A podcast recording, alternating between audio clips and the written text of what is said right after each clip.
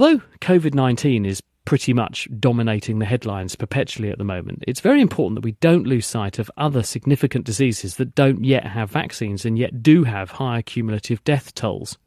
Malaria is one of them, and it kills half a million people, mostly all children, every year. One serious problem is that the parasite that causes malaria is rapidly becoming resistant to the remaining anti-malarial drugs that we're using. So scientists have been searching for new ways to treat the disease. So far, more than 7 million chemical compounds have been screened to try to discover new leads.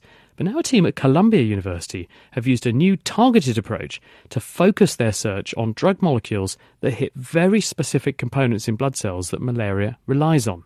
They think they've homed in on a very promising substance that's both safe and can cure a case of malaria with just a single dose. David Fidock.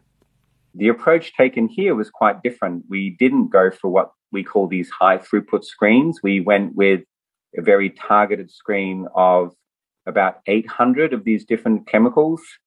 And uh, these are known to inhibit what we call high value targets in human cells. So we knew that they're effective in treating various conditions in humans and predicted that maybe among that we would have ones that would be effective against malaria. So it was a different starting point to the standard sort of pharmaceutical approach. So you sort of narrowed the field down a bit by asking, well, what does malaria rely on in, in cells to grow? What drugs have we got that seem to hit those targets? And then you put all those pieces of information together and hopefully come up with some that do work.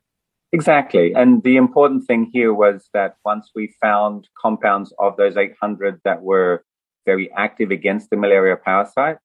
We then went and made sure that none of the existing uh, ways in which malaria parasites become resistant to known drugs, the drugs that are actually used in the field, none of those resistance pathways compromise any of these new potential drugs from being active. Presumably, all of this hitherto, though, that was done in a dish or in a computer, working these things out. So, what about the, the next step, which is translating this into the real world, or in the first instance, into, say, animals that catch malaria?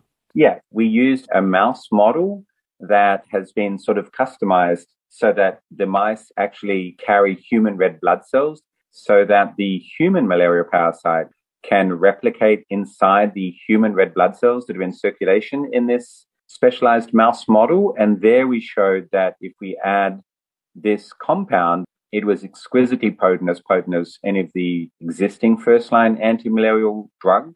And they were so effective that a single dose was sufficient to sort of clear the infection. And the other promising feature was that they were very safe. And how does your new drug work? What's its actual mechanism, and why did we not find it before? So we actually don't yet know the mode of action. We know that there's no cross resistance, so it's not hitting the same pathways that the current first line drugs use. We've looked for the mechanism by trying to obtain parasites that are resistant. We got very low grade resistance, so it's what we refer to as an irresistible drug, which is a very attractive feature, but it also makes it more difficult to understand how the drug actually works. We did find some proteins made by the parasite involved in moving parasite molecules around the cell, but we don't yet know the actual target. That's the next big step in this project. It is already in human clinical trials for phase one, so they're really addressing toxicity. And if that looks promising and we don't see any signs of toxicity, then it will go into phase two, where volunteers will be treated, and then we'll look at efficacy. David Fidock with those very exciting results, which he's just published in the journal Science Translational Medicine.